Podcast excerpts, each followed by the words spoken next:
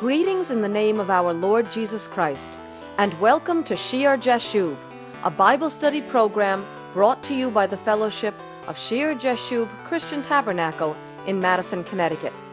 My name is Patty Scalzo, and in today's broadcast, my husband, Pastor Greg Scalzo, will be continuing our study on heavenly authority. At the end of the program, I will be giving you an address where you can contact us. So have a paper and pencil close by. But for now, please open your Bibles and let's go into the study.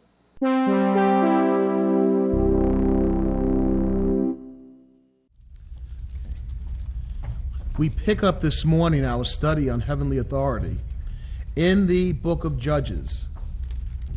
And the last time we studied Gideon and we came to the part where Gideon is approached by the angel of the Lord who's under the terebinth tree, and he gives him the message that he is a mighty man of valor, and that God will use him, that he is to go in his might, the might that God has given him, and he will save Israel from the hands of the Midianites. Remember, the Midianites would come down with the Amalekites and the people of the east, and they would come over the Jordan, and whatever the Israelites had planted, they would destroy, they would pillage, and the Israelites would have to run up to the mountains to be saved.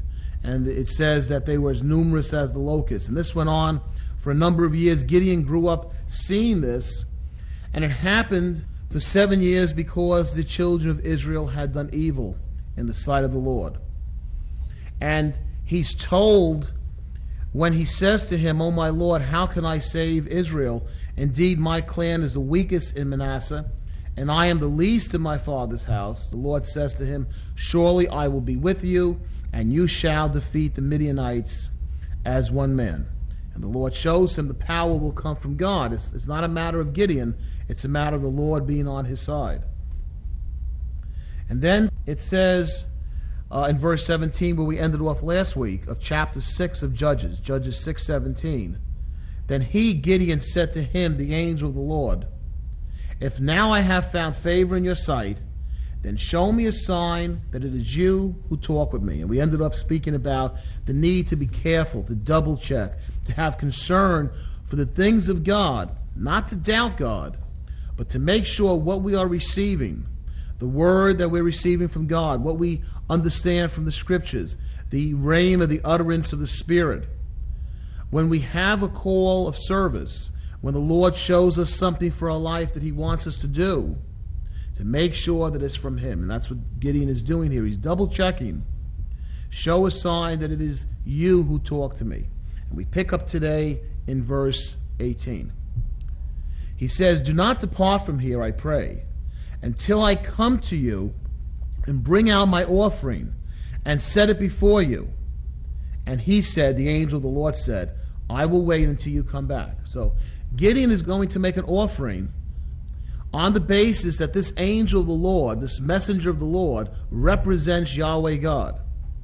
And it says in verse 19 So Gideon went in and prepared a young goat and unleavened bread from an ephah of flour the meat he put in a basket, and he put the broth in a pot, and he brought them out to him under the terebinth tree and presented them. And you remember back to the Levitical offerings. Here, Gideon is making an offering, even though he's not a Levite, just as Moses did, just as Jacob did, just as Abraham did. You have here an individual call again to a person as opposed to a system or an organizational authority like the Levites. So he goes and gets this offering, and then verse 20 the angel of God said to him, Take the meat and the unleavened bread and lay them on this rock. The unleavened bread, he has to do it in haste, just like when they came out of Egypt. And pour out the broth. And he, Gideon, did so. Then the angel of the Lord put out the end of the staff that was in his hand, and touched the meat and the unleavened bread. And fire rose out of the rock and consumed the meat and the unleavened bread. And the angel of the Lord departed out of his sight. He disappears. You see this, you think back to what we studied in the Levitical ordination, how after Moses had presented the sacrifices, how the fire comes out of the tabernacle and consumes them. A supernatural, miraculous event. And here Gideon gets the answer to his prayer when he says, If I have found favor in your sight, show me a sign that it is you who talk with me.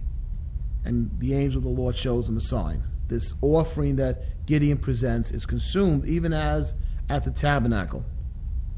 And then the angel disappears. The angel of the Lord departs from his sight.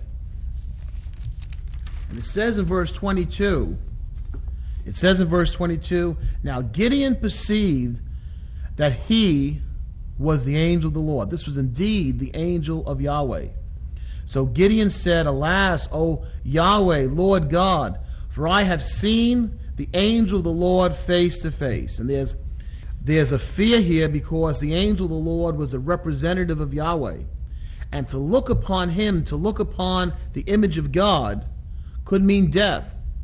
They understood that no human can look upon the face of God and live. How silly it is in our day that people think that just any way we can go to heaven, no matter how we live our lives, we can just go and stand in the presence of God. People understood in ancient days that the holy God is so holy that who are we as sinners that we can stand in his presence, that we can look upon his face? But only by his grace and his mercy and the provision he makes for us can we have entrance into heaven and see the face of God. Gideon is afraid here because he's looked upon the angel of the Lord. And he says, Alas, O Lord God, for I have seen the angel of Yahweh face to face. And it says here, he perceived that he was the angel of the Lord. He realized it. This is not just a man under a tree. This is not just some spirit giving him a message. This is a personal call on Gideon's life to serve God. And with this miracle, he recognizes, he perceives, he realizes. Then, verse 23 Then the Lord Yahweh said to him, Now he gets a direct word from God. He's receiving a prophecy from the Lord. No longer is the angel of the Lord necessary to speak to him. Now that Gideon has called upon the Lord, he hears the voice of God. And Yahweh said to him, Peace be with you. Do not fear you shall not die. Even though he saw the face of the angel, he's not going to die. And listen to the phrase, the voice of the Lord Peace be with you, do not fear. Does that sound familiar? Peace be with you. Fear not, be not afraid. The voice of Yahweh to his servants. How many times did Jesus say those very words over and over to his disciples? Fear not, be not afraid, Peace be with you. When he comes through the doors on the eve of the resurrection, he says to the frightened disciples, Peace be with you. And God is the God of peace. To those who serve him, to those who are his, he is a Lord of peace. He brings peace.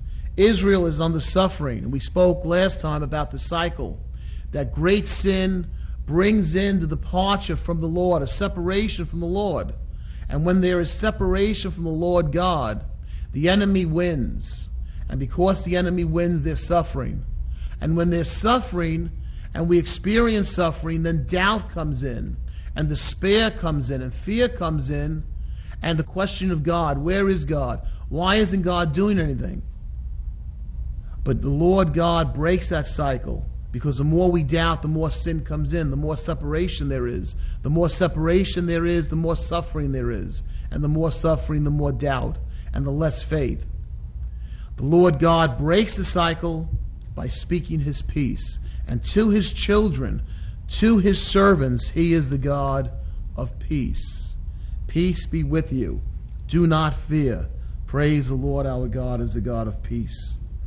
And here, Gideon has offered the sacrifice. He is an individual called as Moses was called, as Abraham was called, as Jacob was called. And he gives him clear understanding that this call to save Israel from the Midianites is from him. He is not a God of confusion. He clarifies his word. He answers the sincere heart. Many times when a person prays, Well, God, show me something, it's not done with a sincere heart. It's done testing God as though the person doesn't really believe God is there or they're mad at God. But it's not with the respect and sincerity that Gideon shows here. God answers the sincere heart. He is the God of peace. He is not the God of confusion. We can receive revelation from Him and still live. Sometimes you hear believers speak about a call of God or some leading God has given to them. And it's almost like an illegitimate call. And they'll say one moment, Well, the Lord told me this. And if you've been in Pentecostal churches, you've probably experienced this. On one day, they'll say, The Lord told me this. The next week, you'll see them, they'll say, Well, the Lord told me that.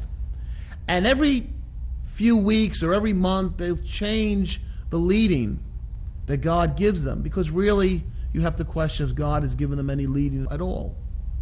God is not the God of confusion. God is the God of peace. He's the God of clarity. He will answer the prayer of a sincere heart saying, Lord, is this you? And if we're not careful like Gideon, if we're not cautious the way Gideon is, we might be open to just any thought, any idea, any message, misinterpreting Scripture, and just going off on one direction one moment, another direction the next moment. And it's really not of the Lord. It's an illegitimate call. It's a wrong message. It's a person not double checking. Gideon wants to double check. God appreciates his responsibility, his sincere heart, and he is the God of peace. There is no confusion, and he gives clarity. And the New Testament promises for Christians by the gifts of the Holy Spirit by the anointing of the Holy Spirit, we are not to be as orphans. We ought to know the mind of Christ. And there should not be confusion. There should be peace of mind. There should be clarity. It requires a cautious spirit. I know in today's unbelievably busy world, it is difficult to find the time to write, but your words of encouragement are greatly appreciated. Also, if you feel prayerfully led of the Lord to help support the church fellowship outreach of Shear Jashub Christian Tabernacle, your donations would also be greatly appreciated. Please send all correspondence and make out all donations to Shear Jashub Christian Tabernacle.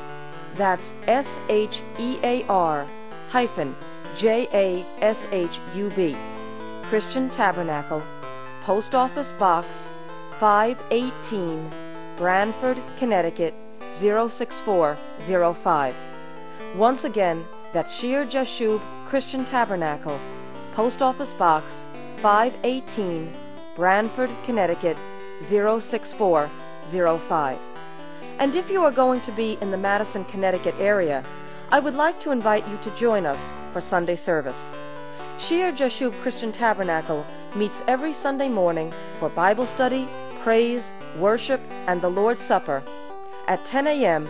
in the upper room of the Memorial Town Hall on Meeting House Lane in Madison, Connecticut.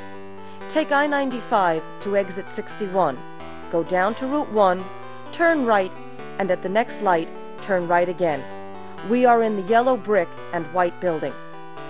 Please join us for our next broadcast of Shear Jashub.